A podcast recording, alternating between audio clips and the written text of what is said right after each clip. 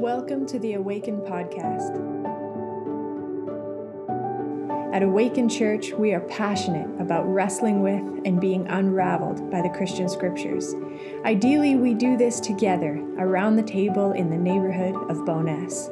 As we see it, Jesus has invited all of us to encounter Him in a diverse community and participate with Him in a mission of loving our neighbors. Welcome to the final episode of our podcast series on the book of Ephesians. Uh, Dallas and I are here, and we're going to talk about Ephesians 6, uh, specifically the last half about the armor of God. I'm looking forward to this conversation, uh, but I also will acknowledge that we are in the Awakened Sanctuary, and there's a preschool and also some maybe landscaping happening outside. So you might hear some background noises, but that's okay. Um, it's life in Bowness and that's us. That's what we're doing. So, Dallas, why don't you open us up with uh, reading Ephesians chapter 6? Sure. Ephesians chapter 6, verse 1 reads like this Children, obey your parents in the Lord, for this is right. Honor your father and mother. This is the first commandment with a promise, so that it may be well with you and you may live long on the earth. And fathers, do not provoke your children to anger, but bring them up in the discipline and instruction of the Lord. Slaves, obey your earthly masters with fear and trembling, in singleness of heart, as you obey Christ, not only while being watched and in order to please them, but as slaves of Christ, doing the will of God from the heart. Render service with enthusiasm, as to the Lord, and not to men and women knowing that whatever good we do, we will receive the same again from the Lord, whether we are slaves or free. And masters, do the same to them. Stop threatening them, for you know that both of you have the same master in heaven, and with him there is no partiality.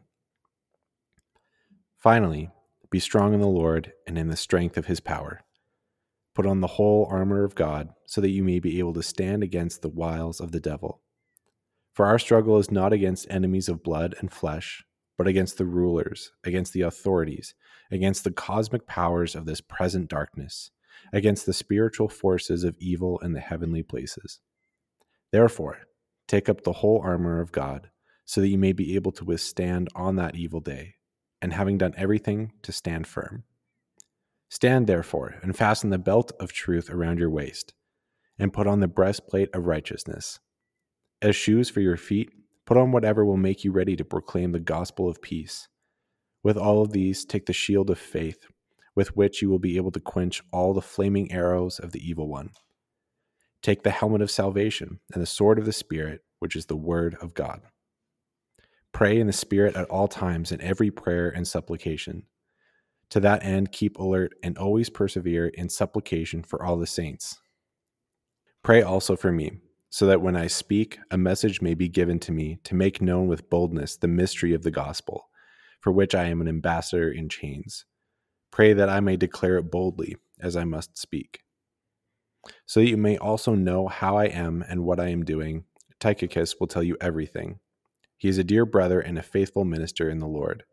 I am sending him to you for this very purpose, to let you know how we are, and to encourage your hearts. Peace be to the whole community and love with faith from God the Father and the Lord Jesus Christ. Grace be with all who have an undying love for our Lord Jesus Christ. Wow. that is the end of the book of Ephesians. That's profound.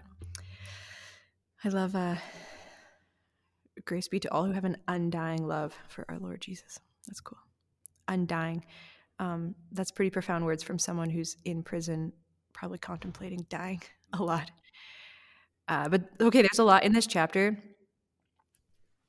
Um, I feel like last week we or, or, last uh, on chapter five we ended with a long discussion about husbands and wives, and then it's weird that chapter six begins with like the same sort of teaching, but children and fathers and then enslaved people and their masters, and then it goes into this armor of God section and I think we said this last time too, but I kind of wish the chapter six began in verse 10. And so that the husbands, wives, children, fathers, slaves, masters thing was all together in chapter five. So we've already talked quite a bit about the husbands and wives thing. I don't like, I think it's important that we acknowledge that Paul had what's called an imminent eschatology, where he really believed the world was ending and like Jesus was coming back right away. Like, I don't think Paul, I don't, I don't think, I don't know, but I don't think Paul had an imagination that all of the apostles would die before Jesus returned. Like, I'm not sure. Like, like, like so some people have criticized Paul, um, and on one hand, rightfully so, that he doesn't imagine social change. He doesn't imagine like maybe slavery is an inherently evil concept and we should, as Christians, refuse to participate in it. It would be really great if Paul did that. And I, I do think that the little book of Philemon essentially does do that. Like, I don't know if you've studied Philemon or if anyone listening has. It's a tiny little book written um, to a slave owner on behalf of a slave who has run away from his slave owner to come and be with Paul. And Paul, you know, legally, I think in the Roman world would have to send the slave named Onesimus back. and like, you're not supposed to run away. This is wrong. Um, but instead, Paul writes a letter to Philemon saying, charge my account for this man's freedom. Like, this is you know he shouldn't be your slave he should actually be your brother and be sitting at your table with you and like a member of your house but then he also tells this enslaved man onesimus you should return and be his brother and like it's just really profound text so whenever i read a, a text like this in ephesians 6 where paul is talking about slavery i always read that through philemon which is important I would recommend that if anyone really wanted to talk about that a lot. Because in the news, and I feel like even in the last couple of weeks, there was like some really weird, sketchy Southern Baptist guy, maybe on like Twitter, who was like, well, slavery is not wrong. Uh, even the Bible says that as long as the master is kind and benevolent, then it's good. It was like, nope, nope, nope, nope. There's no such thing as like godly slavery or righteous slavery. Like, we know that. We can, we don't even have to hesitate. So then this text in scripture about slaves and masters, we have to understand the context. If the world was going to end in the next like month, social change takes time. Paul's like, listen, sub- submit to subvert because the end is near. And that's a different way of living than 2,000 years later to read this and look at our own history of slavery, especially within the context of Christianity. And there's a lot there. But at the heart of this one thing that we I think covered well in the husband's wife text is there's virtually nothing in Paul's writings. I want to say nothing in the New Testament. I want to say nothing in the Old Testament, though some people might come back at me with like some Deuteronomy text. But as Christians, as members uh, of the kingdom of God, there's no scripture that gives one group of people or type of person power over another. Paul isn't elevating anybody over anybody else. He's not elevating husbands above wives. He's not elevating fathers above children. He's certainly not elevating masters above slaves. Every one of these teachings, he's calling husbands down. He's calling fathers down. He's calling masters down, saying you should actually have a posture of humility and gentleness and love. And it would have been a profoundly it'd be a provocative teaching in his day, even if it exists within the dominant culture, which we no longer agree with. I mean, even like parents over children is different because we do think parents have like an authority over children because children need that to be safe. Like I can yell at my child, do not run on the road, grab them by the arm and pull them off the street. I would do that to protect my child because I love my child, even if it was like they were scared of it or something. It's like, oh, you were just about to like put a fork in the socket, and so I ran over and grabbed you. It would be weird to be like, no, you have to like stop before they before you run across the road and pull your child away from the truck. You know, ask for the consent to come and little Raven, I'm coming to you. Like, like there, there is a sense of like it's different. Um, but I do think the way we understand parenting now versus in the ancient world, um, the way we understand like child psychology is like, yes, we do believe that um, children, it's in their own good to listen to their parents who are loving and good parents if if if that is their situation. Um, but we also don't really believe in like corporal punishment for children and yeah well that actually that's really good because that leads into something that i had thought of that um, i read this in one of these commentaries that in jewish law the death penalty was authorized for children who dishonored their parents uh, and hellenistic judaism like would uphold this law. So the obvious like cultural expectation would be that children should not want to like anger their fathers. Like don't make dad angry or like your dad yeah. i mean that's blunt but yeah um yet paul's encouragement is that the father shouldn't make their children angry and that, isn't that wait a minute so you're saying in jewish law the norm is don't make dad angry because yeah. you'll get the belt or you'll you could be put to death. Yeah. And paul doesn't uphold that kind of traditional way and say children remember do not anger your father it is within his right to discipline you to the point of death suddenly like I, I hadn't thought of that. That becomes incredible that he says fathers do not provoke your children to anger. Whew. i'm gonna have to think about that for a while. And then i think of like the prodigal son hmm. story where the father had every right to be like absolutely not. You you are not even worthy to come and be one of my servants. Like I could disown you. I could like, and yet the prodigal father runs with love to that child. Like, oh, that's uh, Christ-like fatherhood. That's well, and that's that's just it. That's like we've talked about the three um, kind of categories that Paul talks about here of like husbands and wives, uh, fathers and their kids, and then slaves and their masters. And in each one of those cases, culturally speaking, like the husband, the father, the master all have a right to something, mm-hmm. legally speaking.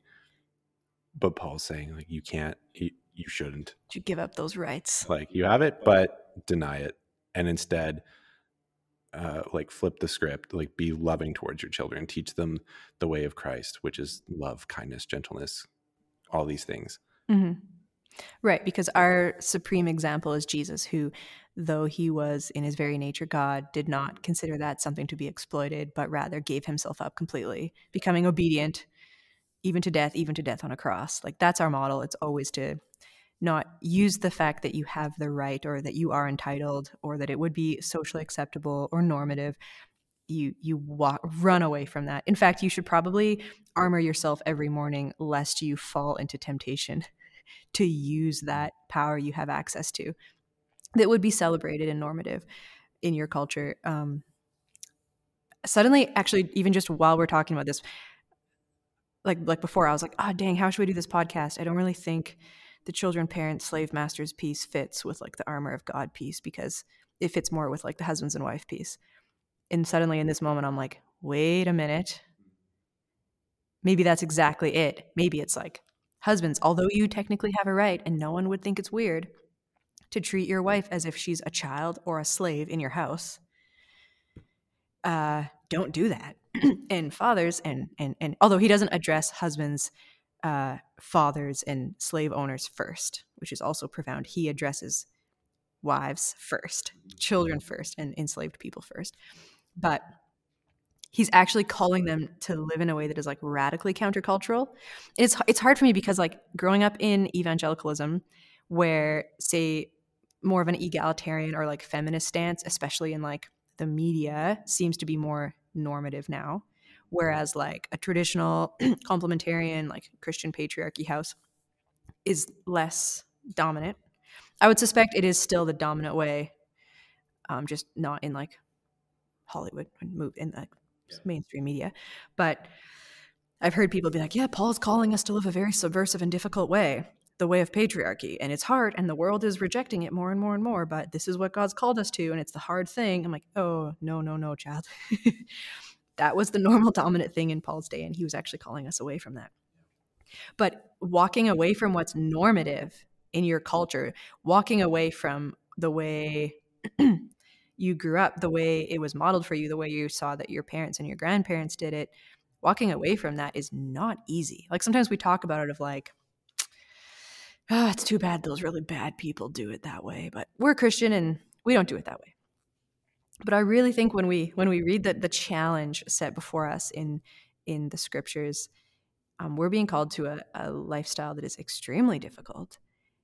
And then suddenly the armor of God text is the most brilliant sort of summary of the whole thing because to step out like it's like i often use the metaphor of like a river like you're kind of floating down the flow of like the dominant narrative like the easy way this is how it's how it is this is what everybody does this is the, the cultural script that we all follow to like i think of like a fish. I don't know what this is just a little insight into my weird imagination.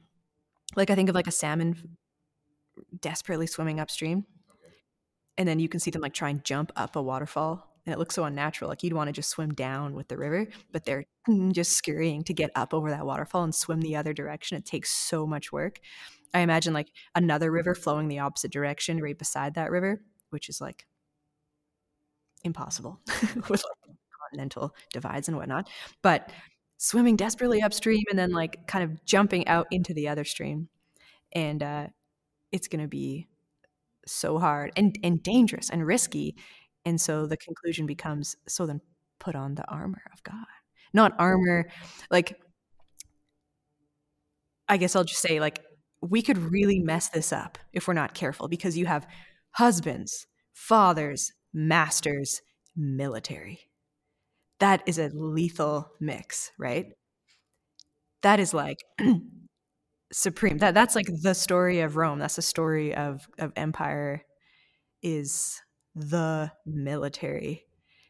The military commander is the husband and is the father and is the master. So watch out, wives, children, slaves, because the military is in your bed. Like, holy, this is weird.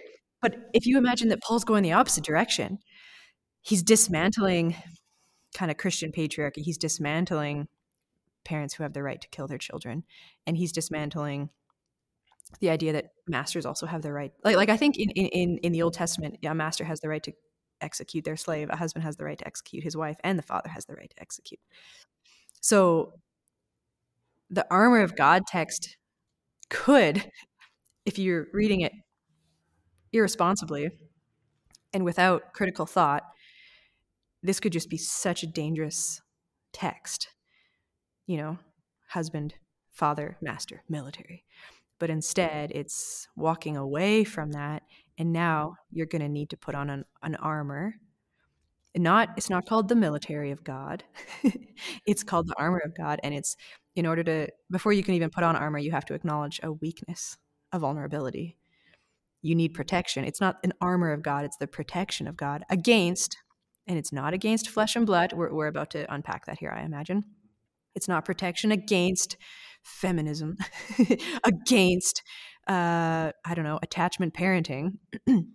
um, it's armor against all the forces at work in this world that wants patriarchy and wants military and wants slavery and it's armor against the ways of the world so that this mustard seed, this tiny kingdom, this, you know, little uh, faith tradition that follows a lamb when the rest of the world wants a lion, you need an armor to keep your heart soft so that you could walk the way of Jesus. When, if you have access to it, it would be way easier to walk the way of Caesar. And so, Anyway, I'm just having a minute, bit of a moment. It's sort of embarrassing that I have never thought of this before. The armor of God text actually makes perfect sense to come right after this these hierarchy texts. I don't do you, do you agree? Do you see the connection? Yeah, I think the dominant way of understanding, at least from uh, like the evangelical way that I grew up of understanding the whole armor of God text is like we think about it you know, you read um, verse 12 for our struggle is not against enemies of blood and flesh, but against the rulers, the authorities, powers, principalities. Um, and we we relate all that to like oh, that Satan. Satan is um, he's doing all these things that want to hurt us. So let's put on this like spiritual armor that will protect us from that. Um, but as we've been going through Ephesians, I was even thinking about this last night. It's actually a lot more, as we've been discussing, political, and it's a lot more countercultural. And it makes sense. Like if you think about this being a letter from Paul to a whole group of Christians, um, and saying, you know, like, like the reality of their world was, it was dangerous to be a Christian. It was dangerous to subvert the cultural norms. Um, so obviously, the protection you want is not actually against some just like I don't know some random spiritual thing. Yes, it is spiritual, mm-hmm, but it mm-hmm. is like there's a very real and tangible sense to this for them that we, mm-hmm. when we were saying before this, we don't fully understand mm-hmm. in our context in, mm-hmm. here in like right. in Canada or in, in, the West. It's uh, you even said like we don't have to think about it because for us, people who like put on armor is like the U.S. military, which it's like other people that are not really in our in our media they're always presented as the good mm-hmm. guy yeah they are the good guys right um, but if you went to a, another culture where uh, i can't remember the example that you used before but um, where maybe the military threat is a little more real mm-hmm. and there's maybe uh, as a war torn country probably makes a little bit more sense to read this mm-hmm. and and they would pick up on something that we can't quite get out of it. Mm-hmm. Um, I was researching that in so in the Roman world in the first century, like the people receiving this letter, like military was a way of life. War was a way of life. The Romans were uh, a very militaristic people a nation. So I read that Roman aristocracy trained for war from adolescence. Like it was like you you grow if you're born like kind of a upper class member of the Roman Empire, you you train for war. Like being a, a warrior is like the pride. Like um that, that, that that's like the pride of, of Rome. And I, re- I read that the Romans would wage war every spring just because they're expanding their empire, like conquer, dominate. And then they also would like wage war. Like, um, I read that in Jerusalem, Judea, so this is not very close to Ephesus, but they would be familiar with this, no doubt, because um, this would be true of all different na- areas in the Roman Empire that had like different people groups who weren't Roman. But um, so in Jerusalem, every year at Passover, the Roman guard, Roman military would flood the streets for that entire festival, which would last like more than a week because you have Passover and Pentecost um, close together there.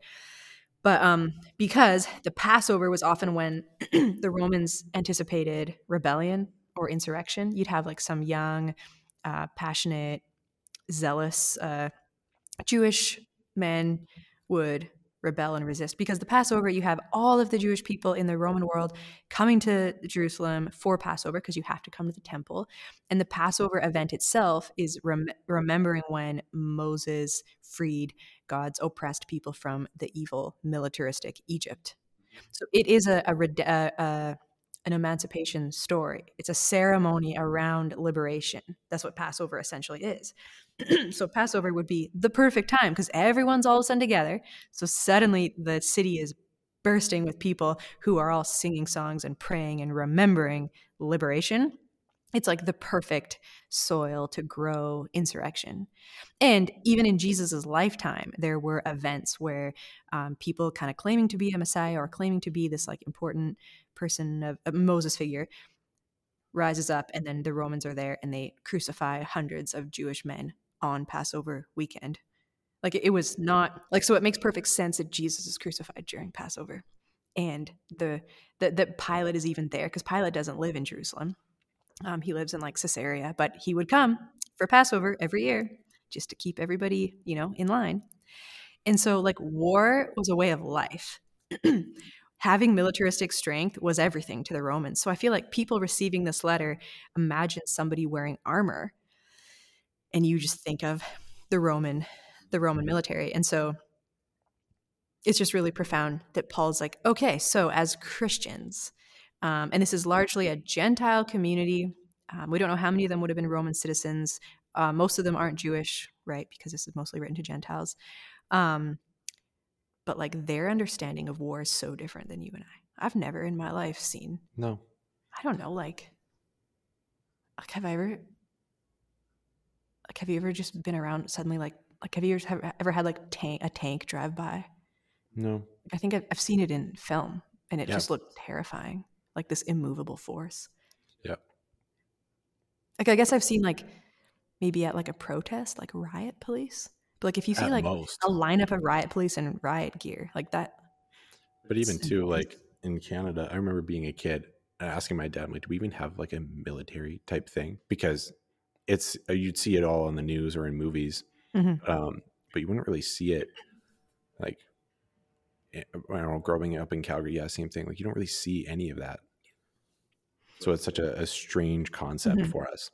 Yeah, in in our our world's so interesting because I don't see war as in like soldiers. I I don't in my imagination as a white Canadian, I don't have an imagination that soldiers protect me because I don't imagine myself as being vulnerable. I've never had this like the uh, Chinese, the Russians, I don't know, are like about to invade and bombs are going to be dropped. I remember around 9/11, which you were probably like 3 years old.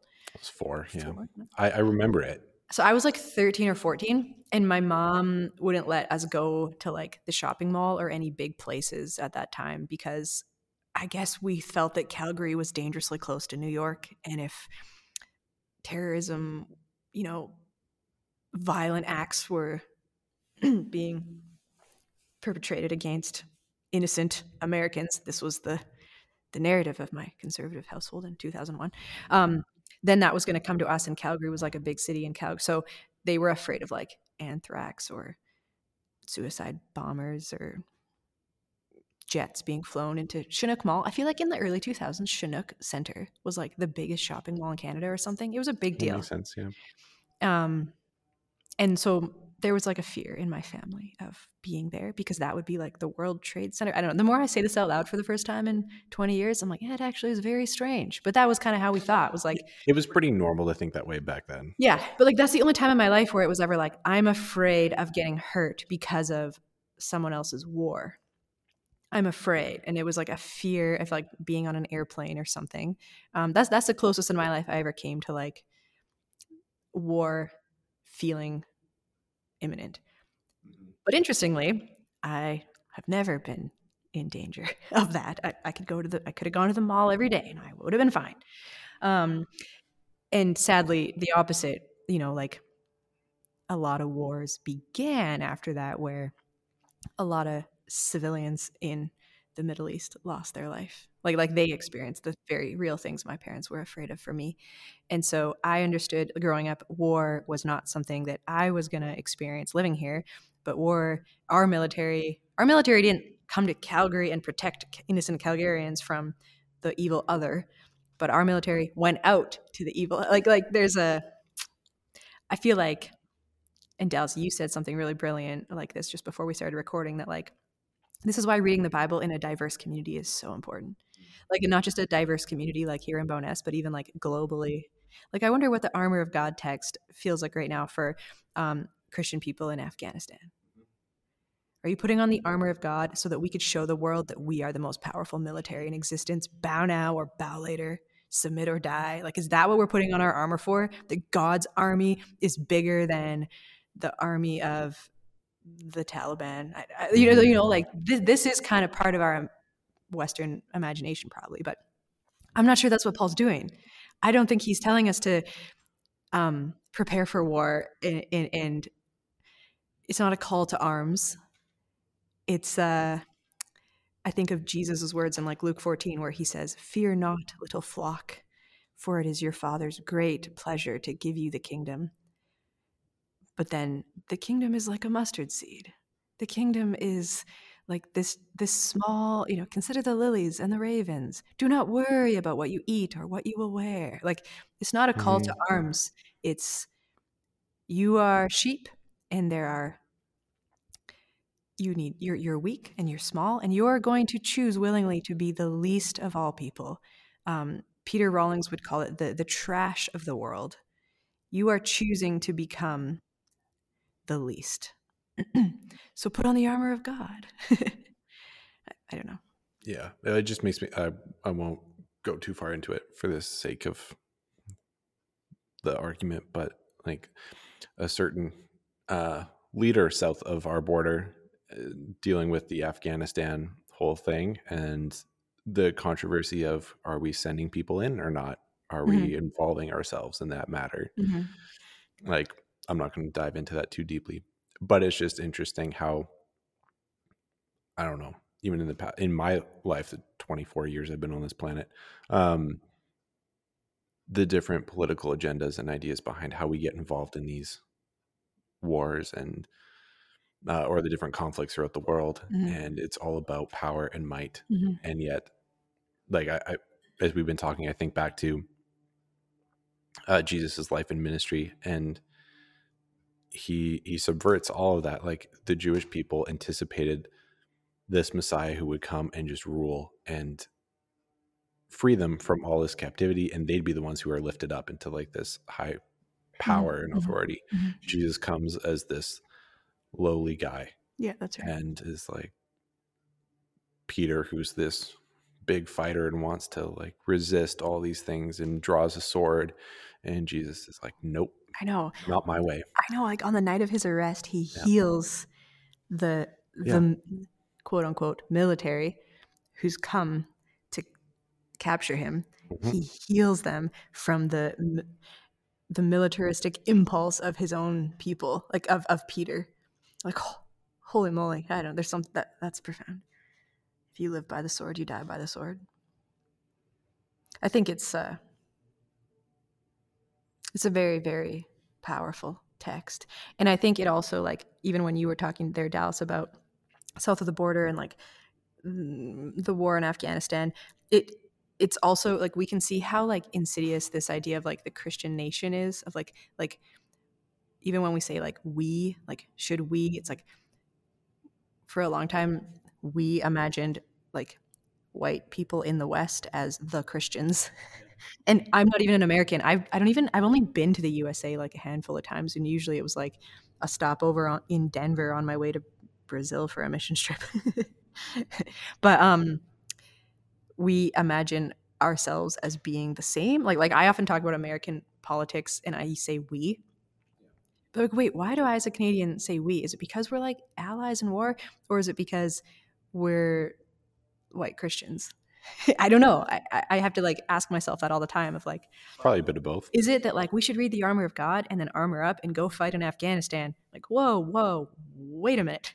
There are a lot of christian people in afghanistan and there are like there's absolutely nothing about like american militarism that should be affiliated with like christianity. I, I don't know. Like it's it's really interesting. I love kind of unpacking the history of interpretation in my context these kind of mil- seemingly militaristic texts because I actually remember preparing an article or, or, or preparing a lecture when I first started teaching Rise and Fall, uh, Joshua Judges, Samuel Kings, because a lot of people, when they hear I teach the Old Testament, are really interested in the book of Joshua and like genocide. A lot of people are curious about the book of Joshua. You know, how could you, like, how could a loving God condone like genocide and like all the questions around Joshua, right? Yep. It's like a It's a very big question. It's a very good question. It's a very important question.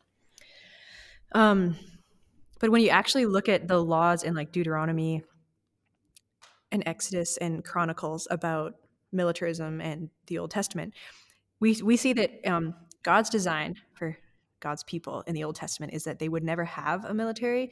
They're they're not allowed to have a standing army. In fact, like that's one of the criticisms against David and Solomon. Like Saul didn't do military conscription um like so they're not allowed like like the deuteronomy in deuteronomy they're like here's the rules for when you come into the land and become your own nation. No army no soldiers no boot camp no training like you can't have like a, a group of people who are the soldiers. If there is a battle people come voluntarily and they have not been trained. You're also not allowed to procure weapons of mass destruction which in this very ancient context is like Egyptian horses, chariots, um, you know, so not atomic bombs and tanks and all sorts of eh, wild technology we have today that I don't understand. Um, so so they're not allowed that. They're not allowed weapons of mass destruction. And like their preparation for war was never like we need to train for months and, and and drink a lot of protein shakes and work out and make sure that we're really strong and buff. And when people see us, they just like quiver with fear. It's often like the priests will go forward holding the ark of the covenant and they will blow on the ram's horn and that's the that's the plan. That's the strategy. We'll march around the city seven times. Uh, like like there's always this kind of like vision for not not no human violence. I, I, mean it's it's complicated but the bible does not uh, present a, like a militaristic vision for god's people at all. So like e- even in joshua they've been wandering in the wilderness for 40 years living on nothing but manna these are not strong people. I don't know. These are not fearsome people. They're landless wanderers um, who've been struggling, who've been suffering, um, and then they enter an incredibly fortified nation. And uh, clearly, like from from a human perspective, um, Joshua and those those folks in his um, quote unquote army won't stand a chance against the the Canaanites.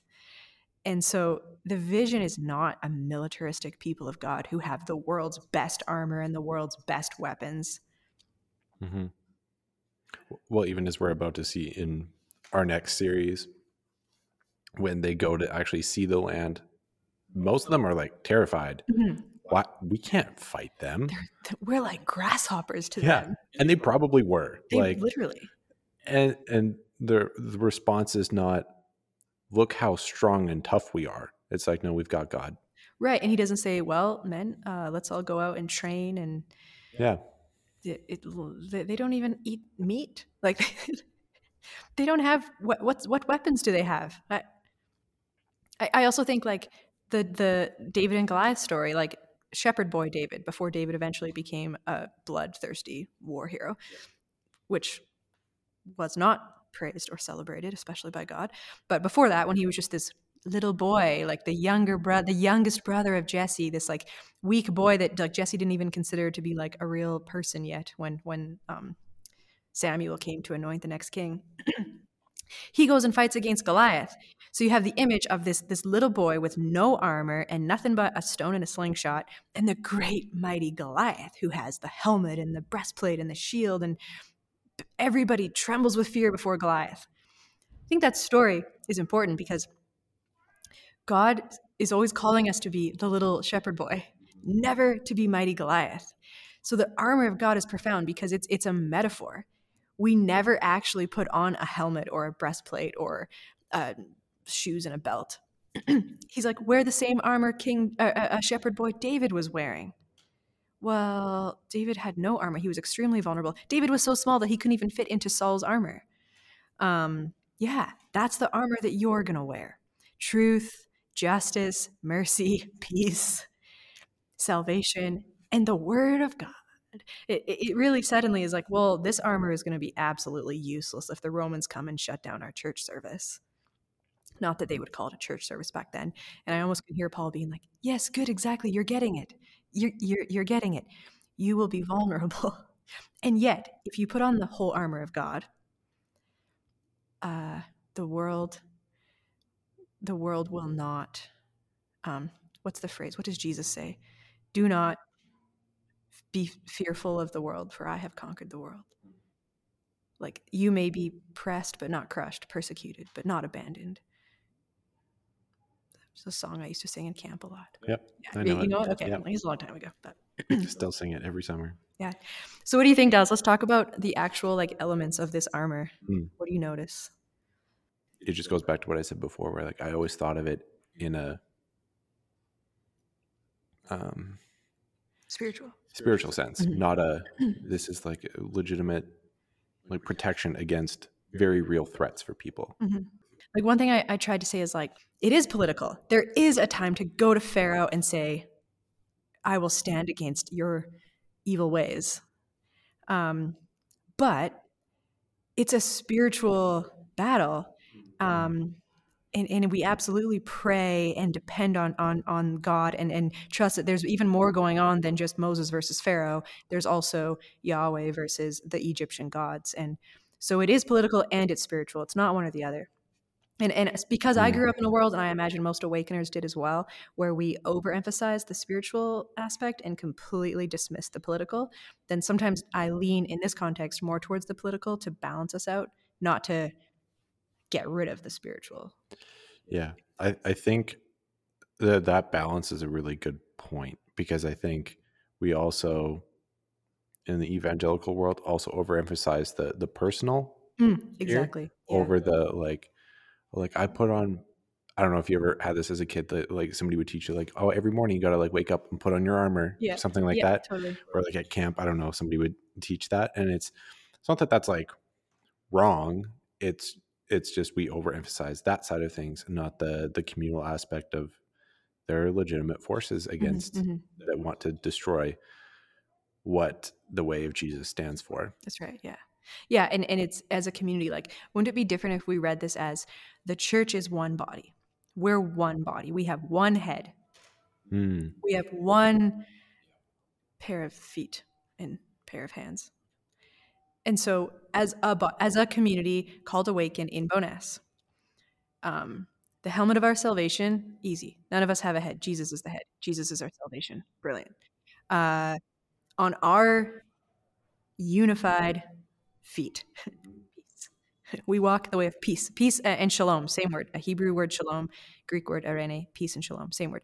We walk as one, the walk of peace in Bowness. We have um, one, you know, breastplate, justice, righteousness.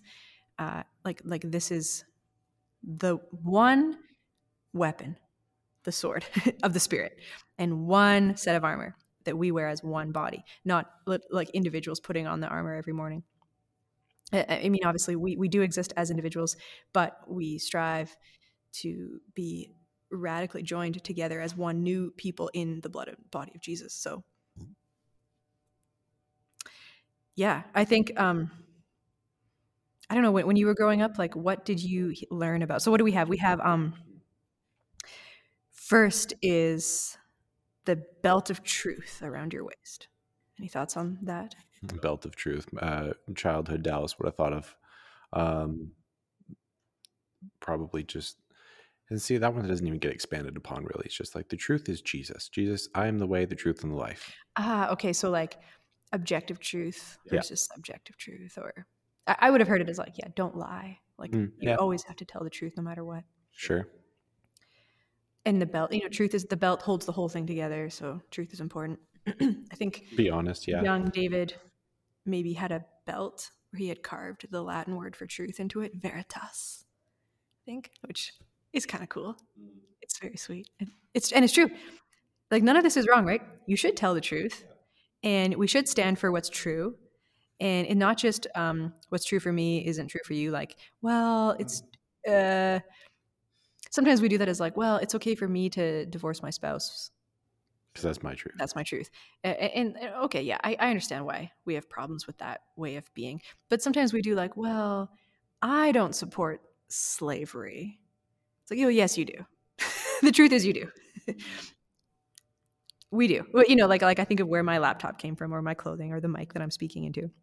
The truth is, we do. And if we were to talk about that truth more publicly, whew, ah, so there is like different layers. Like this word "truth" could it, it, it's complex. You can unpack it a lot and be like, oh, the truth. Or like we talked last time about like churches that like hide scandals. Oh yeah. And so it's like, if it's true, like what's true in the dark is true in the light. Like I feel like that's what Nathan said to corrupted King David was like, You did something secretly and privately, i.e., took Bathsheba and murdered Uriah, and you did it all secretly on the DL. Um, but it has not been a secret to God. And, and then what eventually comes around to David, which is horrible in, in many other different ways, but is that publicly the same thing happens to his wives and his children and his yeah like there's a sense of like if it's true in the dark it's true in the light. We can't hide that. We can't cover that. And the church can be a truth telling community. We can tell the truth about the world and not hide from the truth of corruption and you know it's a lot but it's not just like when mom says who ate the last cookie you should tell the truth it was me you should tell the truth but it's supposed to be challenging. I just read this quote recently that I I suspect maybe lots of people have heard, but I hadn't heard of it before. That um, our faith, like the the Christian faith, is meant to afflict the comfortable and comfort the afflicted. Oh yeah, I, I feel like I've read that before. Yeah, I feel uh, anyway, and it was like as the old saying goes. I was like, oh, a new old saying for me. But this text should make us uncomfortable if in in the ways that we're comfortable and, and comfort us in the ways we feel vulnerable and afflicted and so so okay we have this belt of truth and the breastplate of righteousness um, we've talked about this before i think the the word righteousness. Righteous like we only i often only hear that in a negative way now like that guy's so self-righteous mm-hmm. instead of like what is like like righteousness i feel like personal morality piety like you're righteous like yeah. you make right choices you you live rightly and we sometimes um, contrast especially when you talk about like liberals versus conservatives righteousness um, versus justice so you can have a conservative church that's very concerned with righteousness and, and purity and morality and then a more liberal church that's not really concerned with that you know they got some elders who've been divorced they got you know, the pastor smokes like whatever. But they really care about justice and so great check righteousness over here in this part of town and justice here and we kind of put them against each other. But i learned um, interestingly so justice and righteousness always go hand in hand especially in the book of isaiah um, that god there's even passages in isaiah about like the throne that god sits on is justice and righteousness like these are the mm. two they're hand in hand and then what's mind-blowing is the greek word that they use to translate justice and righteousness it's the same word. There isn't a separate Greek word for righteousness as justice. So everywhere in the New Testament you see the word righteous, the English translators have chosen to put righteousness there. They could have put justice. So I think some English translations here call it a breastplate of justice. So then you have tell the truth about the world and then put on the breastplate of justice. Whew. Or, you know what I mean? Like there's layers to this. I think it's not one or the other righteousness and justice must always go together. To be truly righteous, um, justice would flow like a river. I was trying to see if there's like any, or think if there's any anything powerful to think about the fact that it's righteousness is attribute or justice, righteousness, whatever you want to say, um, is attributed to the breastplate. Like I'm thinking about the specific item of a breastplate mm-hmm. that's covering like your most vital organ, your heart. Mm, that's mm-hmm. that's your life source. No, this is a, a weird comparison that is only like like when you wear like a police officer mm, in yeah. open duty. Is that I don't know the term, but they just wear a bulletproof vest yeah. and a helmet probably. But that that's like okay, good. Your head and your heart, you're good. Like your if you got the the vest on and a helmet on, you could you could take a shot in the arm. You could probably take a shot in the knee. It would hurt like crazy, and you'd have to like be in recovery for a while. But you're right. The helmet and the breastplate are sort of the the two essentials. And uh, I never thought of that, Dallas. That's profound. The breastplate is protecting your your essential organs, um, and then your shoes for your feet. Um, I grew up hearing it like your shoes represent peace. You know, your breastplate represents righteousness, and then your belt is truth. But here it's like you know, you put shoes on your feet whatever shoes you have to put on to make you ready to proclaim the good news of peace. So the shoes, it's not the shoes of peace necessarily. It's like, but make sure you're wearing whatever shoes you have to put on so that you are ready to proclaim the gospel of peace. And that kind of reminds me of that text. Um, is it in Isaiah? I hope it is. Uh, How beautiful on mountains are the feet of those who bring good news. I've heard that. Isaiah 52. Oh, see, crushed it. There you go. yeah.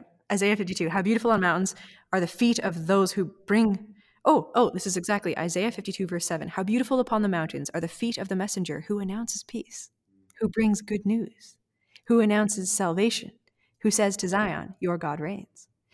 And I've heard this presented as like in a war, like let's say you live in a tiny village and you're like an elder or like like elderly or, or like a woman. the soldiers go off to fight a war. Let's say this is like Bowness is fighting against Airdrie. I'm trying to just like bring this local. It's to take them like two full days to march to Airdrie, and then there's to be a war. How how anxious would it be to be left in Bowness? All of the strong warriors are gone. They're fighting a war. If they lose the war, all of the strong warriors from Airdrie, in this example, are going to come to Bowness and then claim us, conquer us. So you're waiting for probably like a week in this example who's going to come back? Because you don't even know how that right. Like you have all these stories in the Old Testament of like Eli sitting there anxiously waiting, and then someone comes running over the hill, and it's like, "What news do you bring?" And this man's all kind of covered in dirt and blood, and you don't know. Is he going to say, "We won, victory is ours, our God reigns," or is he going to say, "Run, run for the hills"? And so, this idea of how beautiful upon the mountains are the feet of those who bring good news. Um, we won. Uh, and, and, it's not good news uh, the enemy is dead necessarily. It's good news um, your God reigns. And, and I love that it's the good news of peace, meaning the war is over. When I think of peace in my kind of cultural context, I think of like tranquility and serenity, like ah, peace, like a scented candle called peace, nice. an essential oil blend in my nebulizer called peaceful home. Ah, peace. But for the majority world, peace is like there's no war. the absence of war, the absence of, uh, you know, so so we as a church put on our shoes. We, the church, not the individual, the church is the beautiful feet on the mountain proclaiming the gospel. That's what good news means. Peace, which is not a, a the, the good news is not we're going to win the war because we have the strongest military. The good news is um, the war has already that, that's what the book of revelation is about. When we get ready to go to battle jesus shows up already covered in blood. It's his own blood and it's he says oh i already won. It's done. The war's done. I won on the cross. It's not uh, militaristic but i really love this idea of like we wear the shoes of peace. We get to be uh, we are called not get to be. It's a difficult calling. The beautiful feet on mountains that proclaim peace. In a world always bent on war. Yeah it's wild. um, and then our shield of faith, and our helmet of salvation, and our sword of the Spirit, which is the Word of God.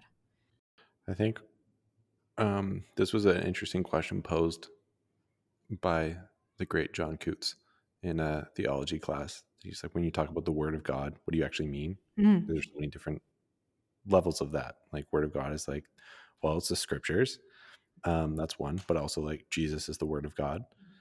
Um, so we just had like a whole class on that. I don't think it was just discussing the different possibilities. So when you read this, like the sword of the spirit, which is the word of God, well, what kind of word do we mean here? Right. Is it Jesus is our sword, or is it the Bible? Like a sword drill? A sword drill. Do yeah. you use sword drills at camp? Or oh yeah, a sword drill is like memorize. Yeah, yeah, yeah. That's. I'm so glad you brought that up because I hadn't thought of that. What is the word of God? Is it the Bible? Is it Jesus? Or the prophetic word? Mm-hmm. Like the prophets, thus saith the Lord. The, yeah, thus saith the Lord. Yeah. And then they. The preached word. Yeah. Like there's differences there. But that's where I think potentially um, in the past, this could have been used in a irresponsible manner because you could use the, oh, the sword of the spirit, the word of the Lord, or the word of God. Okay, the Bible is our weapon. Mm-hmm. Well, that can be that could be taken in some very dangerous directions. It has been mm-hmm. where people used uh, various parts of scripture as a as a weapon against people. Mm-hmm. Um, yeah, I don't know. I'm just looking at um in the book of Revelation. Uh, there's this description. Oh yeah, so listen to this for like militaristic and word of God language and sword language. This is Revelation 19 Oh, okay. Yeah. Do you know what I'm going to say? Uh, like a general idea. I don't know it word for word, but it just has a ton of language from Ephesians 6 here. Then I saw heaven opened, and there was a white horse. Its rider is called Faithful and True. Faithfulness, truth. And in righteousness, he judges and makes war. His eyes are like a flame of fire, and on his head are many diadems, and he has a name inscribed that no one knows but himself. He is clothed in a robe dipped in blood, and later you learn it's his own blood. And his name is called the Word of God. And the armies of heaven, wearing fine linen, were following him on white horses. From his mouth comes a sharp sword. And I think, uh, I mean, that's a whole other podcast, maybe, but like, reading the book of Revelation literally is like, okay, do we really believe Jesus is going to come out of heaven riding a white horse with a sword coming out of his mouth? And every time he like turns his head left and right, he just like slays the nations. It's a pretty weird picture. It is weird. I mean, I think there's probably a lot of people who do take it literally. Yeah. Those same people might not take the Sermon on the Mount literally. But isn't it interesting? Sorry, was that was that shady? It, Sorry. it's just like the best call out of so many people. Well, but oh. I mean, I'm not trying to call anyone out. I'm saying like we don't take the Sermon on the Mount literally, but we take the the white horse and the sword mouth literally. I know, but it sounds like you're just like because that's the big critique is that people don't take the Sermon on the Mount seriously Mm-hmm. enough. But we're like, ooh, Revelation, that's those are real events. Yeah, it's coming. But also, isn't it interesting that I'm taking the this out of Sermon on the podcast, Mount? Oh, I you you have my permission to keep it. Really? Yeah, the Sermon on the Mount is a sword. That's why we don't take it literally, because it cuts us. It cuts us down. It cuts down. You're not allowed to judge. You're not allowed to uh, pray in public. You're not allowed to like boast of your good works. You're not like holy. You're not allowed to like look with lust at people. You're not allowed to. Ah, yeah, right. I don't think he actually thinks we should cut off our hands and pluck out our eyes. I don't think it's like, right because this word of Jesus on on the mount is a piercing word. It is sharp. It is it's striking us down in, in terms of the part of us that wants to dominate and conquer and you know get more and more and more it's cutting us down so we don't take it literally but when we imagine jesus coming on a white horse to kill all of our enemies Mhm. we're like oh watch out it was a red moon this month it's probably coming now and so i think the word of god is more um, the sermon on the mount than a literal sword to like kill people. Hmm. but the sword the word of god and i think in hebrews 4 even it says the word of god is a double-edged sword Mhm. which pierces through bone and marrow. It it it, it exposes the truth. And so the word of god is is it. We don't get like like I, I feel like you could take this text and argue that it is absolutely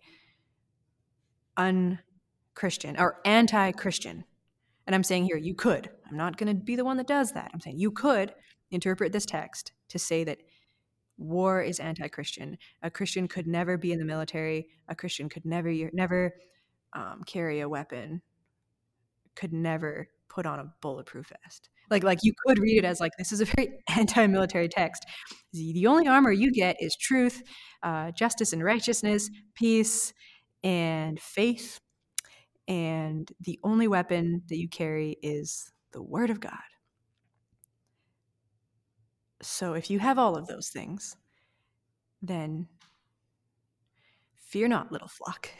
like I, I don't know. I, I don't imagine um everybody would agree with that interpretation on this part of the world. But imagine being a vulnerable person in a war torn land um, that's always your your people are always on the losing side. You're now a refugee in a refugee camp, and then you read this. It's like oh god did it. And, and, like it kind of reminds me of and i know i, I didn't really plan to do like a, a, quick walking tour through the entire old testament with a little stopover in revelation. But in deuteronomy 7 it's one of my favorite verses in the bible. Um god says uh, for you are a people holy to the lord your god and the lord your god has chosen you out of all the peoples on earth to be his people his treasured possession it was not because you were more numerous than any other people that the lord set his heart on you and chose you but it was because you were the least of all people. And He's like, I'm on the side of those most vulnerable. I'm I'm not it's not a vision of, of military, it's a vision of justice, righteousness, peace, goodness. yeah, I don't know. and so then ultimately I like that in verse 18 he says, So pray in the spirit at all times and keep alert and always persevere because this is a, a dangerous life to live, not in Egypt, but in the wilderness. One of the this might um, maybe you have a thought on this. I was reading in some commentary that verse 18 the um uh that pray in the spirit at all times in every prayer and supplication that those verbs are um participles Hmm. and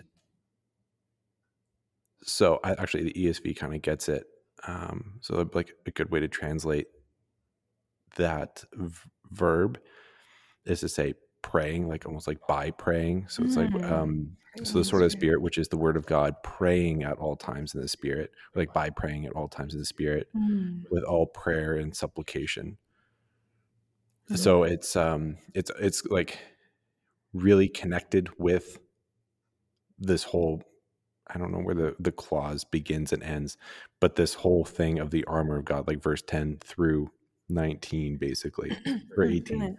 Like the verbs in verse 18 are connecting back to all this it's like put on all of this stuff praying in the spirit Mhm. um, at all times Mhm. in every prayer and supplication Yeah, that's right. like does that make sense No, yeah, it's really brilliant actually. I didn't know. I didn't look at the Greek. So you have finally be strong in the Lord, and that's probably an imperative. Be strong. yes it is And then the end of it is praying in the spirit at all times. yeah so it's probably reflecting reflecting Yeah. reflecting back on that It's really beautiful. hmm And so then I guess it, it is a very spiritual text, even if it is very uh, on the ground and Yeah. tangible and somewhat political. the two are connected But whether it's spiritual or political, our enemy is not the other person. Mhm. That's got to be core to the heart of the whole book of Ephesians. We do not armor up against other people. We're not afraid of other people. We're not protecting our stuff from other people. We're not afraid. Um, our battle is not Jew and Gentile. It's not male, female, slave free, fathers and children, and masters and slaves. The, that, that, that's not. In fact, our struggle now is against anything that would seek to divide us. Mhm. So our, our battle can't be against flesh and blood. It's not against the uh, uh, American military. It's against that um, that very real cosmic power that desires to corrupt us, such that we think military and uh, you know what I mean. Like it's not our battle isn't against human people, but it, it's against um, it's against human ideas, uh, which are shaped in the imagination of the darkest forces. Right, like the the dark spirit forces in the heavenly places, or as Paul says, um, uh, the wiles of the devil. Um, the wiles of the devil in the early Genesis story is put put clothing on Adam and Eve that they would hide from one another. Mhm. It separated them. Clothing becomes like armor. Protect myself from you because you might hurt me. That's what the forces of darkness do. Is they they want to divide us. And then so the the mission of Jesus, I'm thinking Colossians, um, reconciliation of all things to the Father, and um, in Ephesians even that he breaks down all the dividing walls of hostility between us. So we don't put on armor to protect ourselves from other people. We put on armor to protect ourselves from anything that would divide us. Uh, we and other people. Like there is no longer us versus them. Um, so what is it? We put on the armor of God to protect our hearts from anything that would harden us. We put on the armor of God to protect ourselves from anything that would cause us to dehumanize another. Uh, we put on the armor of God to protect ourselves from anything that would cause us to turn our backs on our enemy. We always stand open and towards the enemy, loving our enemy, praying for our enemy, eating the body and blood of Jesus with our enemy until we are one in the joint. We are joined together in Jesus. I don't know. You had a quote, I think, from a commentary on like, what do we do now? Like, okay, this is Ephesians. What do we do? What's our response? Yeah. So Allen Verhey and Joseph Harvard, I think that's how you say their names, in their commentary um, for the conclusion, they say if we are to keep Paul's vision alive, Paul's vision of leading a life worthy of the call to which we have been called, Uh, if we are to live lives worthy of the gospel, we need to make a place for those who are different. We will need to listen to those Christians who are in another place and culture. We need them to be most properly ourselves. To live lives worthy of this gospel, worthy of this calling, is still to undertake an, uh, an adventure of love in a world of hostility, of forgiveness, in a world of holding a grudge, of faithfulness, in a world of treachery, of speaking the truth, in a world of spin and propaganda, of hospitality to those the culture shuns and neglects, of making peace and doing justice in a culture of racism and nationalism. Hmm. Wow, wild. to live a life worthy of the calling is to venture into love. Boom. That's amazing. And I wanted to point out too that the end of this, verse 23 and 4, peace to the whole community, grace be with you, reflects right back on chapter one, the very beginning, grace and peace to you. Full circle, grace and peace to the community, the whole community. I mean, you got all the words there. He says, uh, peace be to, to you, the whole community, and love with faith from God the Father and the Lord Jesus Christ. Grace be with all who have an undying love for our Lord Jesus Christ. I've really enjoyed going through Ephesians this Me summer. Too. It's been really great. And uh, thank you to our listeners. Uh, Tammy Winterfield wrote me a message last night that she's really, really enjoyed this podcast. So, really, that's so good. yeah it really meant a lot to me. But uh, from here, I think um, the next thing for those of you who listen to the podcast in order, uh, Dallas and I begin a 10 week series on the book of Numbers. Uh, and so it won't be a dialogue as it has been for Ephesians here. Um, him and I will take turns preaching um, 10 different stories from that very wild part of the Bible. So looking forward to that. But beautiful. Thank you. Thank you, Dallas, for geeking out about Ephesians with me. Anytime.